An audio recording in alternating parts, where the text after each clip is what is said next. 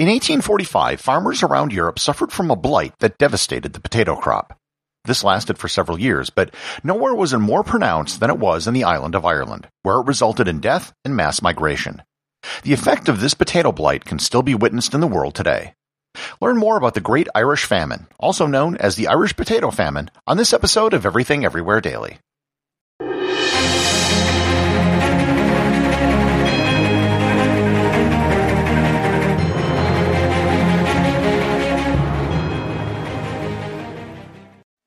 This episode is sponsored by Heaven Hill Bottled in Bond Bourbon. I recently had the chance to try Heaven Hill Bottled in Bond, and I can attest to its exceptional aromas with hints of caramel and vanilla intertwining with its oakiness, which provide a well-rounded flavor profile. Taking a sip is akin to experiencing a piece of bourbon history firsthand. Heaven Hill Distillery may be America's most quintessential bourbon distillery. Established in 1935 after the end of Prohibition, the distillery was established by the Shapira family and has remained a family owned distillery to this day. In 1897, Congress passed the Bottled in Bond Act, which set forth strict rules for any bourbon labeled bottled in bond. Heaven Hill Bottled in Bond bourbon goes beyond the stringent requirements of the law by aging its bourbon for seven years, not four. The end result is a gold medal winning bourbon that truly stands out. Available nationally, look for a bottle at your local store. Heaven Hill Bottled in Bond. Heaven Hill reminds you think wisely, drink wisely. This episode is sponsored by ButcherBox. Summer is right around the corner, and that means cookouts. No matter what your preferred food is for a cookout or a barbecue, ButcherBox can help you make it the best. If you want to serve up some hamburgers, ButcherBox has grass-fed ground beef to make the perfect smash burger. Want to cook up some steaks? Well, ButcherBox has that too, with some of the best cuts of steak such as New York strip, ribeye, and filet mignon. Do you like grilled chicken? Well, ButcherBox has some of the best pasture-raised chicken that you will find anywhere. And if you really want to wow people at your next cookout, you can try grilling some of their wild caught salmon on a cedar plank. Sign up at butcherbox.com slash daily and get a special deal. ButcherBox is offering my listeners a free for a year offer plus an additional $20 off. You can choose salmon, chicken breasts, or steak tips free in every order for a year. Sign up today at butcherbox.com slash daily and use code daily to choose your free for a year offer. Plus, get $20 off your first order.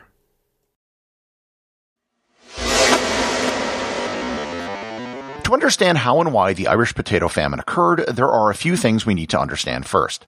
And the most important was the economic and political situation in Ireland at the time. Despite the fact that Ireland was supposedly fully integrated into the United Kingdom, it was in reality a colony. Having been conquered by England, almost all major landowners in Ireland were English or Anglo-Irish. In theory, they had representation in Parliament in both the House of Commons and the House of Lords, but almost all of those people were also wealthy Englishmen. Many of the landowners in Ireland also didn't even live there. They simply had no connection to the land or the people who worked on the land. It was simply an investment. Almost all of the land was confiscated by force by aristocratic English starting back in the 17th century. Irish Catholics were for all practical purposes second-class citizens in their own country. The way the absentee landlords would make money was by renting their lands out to peasants who would grow crops for export. This was all conducted via a system known as the middleman system. Agents would be hired who lived in Ireland and collected all the rents. These agents held great power, and they could and did abuse this power on a regular basis. Their bosses weren't there and quite frankly didn't really care, so long as their rents were paid. Almost all of the money made in Ireland was sent out of the country. This system resulted in Ireland being the poorest country in Europe in the mid-19th century. Parliament conducted many inquiries into the problems of Ireland. One such report, which the Earl of Devon oversaw, reported, quote, it would be impossible adequately to describe the privations which the Irish laborer and his family habitually and silently endure. In many districts, their only food is the potato, and their only beverage, water. Their cabins are seldom a protection against the weather. A bed or blanket is a rare luxury. And in nearly all, their pig and a manure heap constitute their only property. On top of this, Ireland also had the highest population density of any country in Europe at the time, and it had a population of about 8.75 million people. I should also note that at this time, much of the native population in Ireland didn't even speak English. They spoke Gaelic.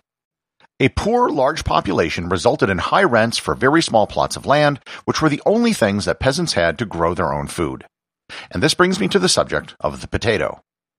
If you remember back, I did an entire episode on potatoes. Potatoes were actually a miracle crop for Europe once Europeans opened up to it. Potatoes provided far more calories and nutrients than any other crop which could be grown. If the amount of land you had was limited, then the smart option was to grow potatoes. For poor Irish Catholics, potatoes were the foundation of their diet. They would literally eat potatoes in almost every form for every meal. They might occasionally have some butter and onions with them, but that was about it. Not only did people eat potatoes, but so did the livestock. It turns out that Ireland was also very well suited for potato production. They grew well, and Ireland was one of the first countries in Europe to adopt the potato. The potato was really the food that made life in Ireland even possible in the mid 19th century. And then something happened around 1842 to 1844. In the Toluca Valley in Mexico, a pathogen began to spread in potatoes. It was a fungus that could wipe out entire crops and make the products inedible. The blight spread north into the United States, but the impact wasn't that severe because Americans weren't reliant on potatoes. They had a wide variety of foods that were grown, and without potatoes, they had plenty of substitutes. From the US, the blight spread by ship to Europe. And here I should note that the potato blight didn't only occur in Ireland. The Irish potato famine was just a subset of what was known as the European potato failure, which affected most of Europe where potatoes were grown. In fact, many countries suffered worse potato harvests than Ireland did. What magnified problems in Ireland was the poverty, land ownership, and the over reliance on a single crop. When the blight arrived in Ireland in 1845, nobody was sure what caused it. It was a bad year for weather, the worst that anyone of any age could remember. The blight was first reported on the Isle of Wight in mid-August, and it was spreading through Ireland like wildfire by September. It became clear that Ireland was going to have big problems. Estimates are that the potato crop in 1845 was down by a third to a half. Now, to be sure, a failed crop is a bad thing. But if a single year's crop goes bad, it usually is something that you can survive. This happened before in Ireland, and it wasn't an unfamiliar occurrence in all agricultural societies. What made this so bad is that the blight didn't go away. In 1846, it was estimated that 75% of the potato crop was lost. What was just widespread hardship had now turned into an actual famine. The government's reaction to this was totally out of the hands of the Irish, who really didn't control anything. All around Europe, governments did two things immediately. First, they removed tariffs on food imports so that more food could come into the country from unaffected areas. Second, they usually banned food exports so more food was available to the people in their own country. This is exactly what Ireland did back in 1782 and 1783 when Ireland faced a food shortage. The British Parliament did the first thing. They removed what were known as the Corn Laws, which were high tariffs on grain. However, they never did anything about exports. During the entire time of the famine, Ireland was exporting food out of the country, usually to England. Food which was owned by wealthy Englishmen who didn't live in Ireland. The person who the British sent to Ireland to head up relief efforts was Sir Charles Trevelyan. The problem was Trevelyan pretty much hated the Irish. He didn't view the famine as a problem of food or even land ownership. He viewed the famine as a result of the moral failure of the Irish. He thought that this was the judgment of God on the Catholics and said, quote, The real evil with which we have to contend is not the physical evil of the famine, but the moral evil of the selfish, perverse, and turbulent character of the Irish people. End quote. 1847 was probably the worst year of the famine. Parliament passed the Poor Law Amendment Act, which modified the 1838 Irish Poor Law. This law mandated that anyone who owned at least a quarter acre of land was ineligible for any aid or assistance. This meant that someone who had sold off everything to pay their rent would now receive nothing until the land reverted back to the landowner. This resulted in massive evictions which began in 1847 but increased all the way through 1850. Also, because of the hunger deaths which began in 1846, there were few seed potatoes available for 1847, which just made matters worse. An estimated 50,000 families were evicted from their land between 1847 and 1850. The total number of deaths from 1845 to 1851 is unknown, but the estimates are usually around 1 million and as high as 1.5 million, and this includes deaths from starvation and from disease. In addition to the deaths, the famine also resulted in a massive wave of immigration out of Ireland. There was a peak of 250,000 people who immigrated to the United States in just 1847, with another 100,000 who left for Canada. Immigrants brought diseases with them which ravaged the ships as they crossed the Atlantic, and they were responsible for a large outbreak of typhus in the United States in 1847. Many immigrants were often sent away by their landlords in exchange for their land. Most of the immigrants to North America were young people, predominantly from the western counties of Ireland. Many people also immigrated to England. Liverpool became a quarter Irish by the year 1851. Aid and donations were sent to Ireland from around the world.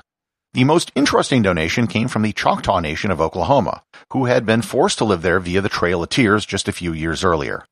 They raised $170, which was a fair amount of money for 1847, and a whole lot of money for a mid-19th century tribe that had lost its land. The Great Famine set off a spark that resulted in massive changes to Ireland. It really could be said to have kicked off the Irish national movement, which eventually resulted in Irish independence decades later. The biggest example of this was the Young Ireland Rebellion of 1848. Immigration from Ireland didn't stop once the famine was over. Ireland saw a decrease in population every decade until the early 1960s, when the population bottomed out at around 2.1 million people. Even today in the 21st century, the population of Ireland, both Northern Ireland and the Republic of Ireland, is less than what it was in 1841. As for the blight itself, it was eventually identified as the fungus Phytophthora infestans, which can still infect potato and tomato crops today. In fact, there was another potato blight which occurred in Ireland in 1879, but it never resulted in a mass death. So, one of the big questions for historians is why did crop failures before and after the Great Famine not result in the same things? Why did the same potato blight in other European countries not result in famine when it did in Ireland? The overwhelming historical consensus is that it was due to the British response and the rule over Ireland. The land confiscation, absentee landlords, the middleman system, the evictions, the failures to stop food exports all contributed to turning a bad situation into a disaster. John Mitchel, one of the leaders of the Young Ireland Rebellion in 1848, wrote one of the first academic accounts of the famine in 1860. And in it he wrote, quote, The Almighty indeed sent the potato blight, but the English created the famine. Today, there are many commemorations of the Great Irish Famine. There is an unofficial National Famine Commemoration Day in Ireland, which is celebrated on the third Sunday in May. In 2015, a sculpture titled Kindred Spirits was installed in County Cork, which honors the donation of the Choctaw people. There is an Irish Hunger Memorial located near Battery Park in New York, and the National Famine Museum is located in Strokestown Park, County Roscommon, Ireland. The Great Famine remains probably the singular most influential event in the history of modern Ireland. It has directly or indirectly shaped the history and demographics of the island of Ireland for over 175 years. Everything Everywhere Daily is an Airwave Media podcast. The executive producer is Darcy Adams. The associate producers are Thor Thompson and Peter Bennett. Today's review comes from listener P1BK over at Apple Podcast in the United States. They write, Incredible. What an incredible podcast. From the Black Sox scandal to the history of the chicken. What more could you ask for? Thanks, P1BK. I know what you could ask for. More episodes. Remember, if you leave a review or send me a boostagram, you too can have it read on the show.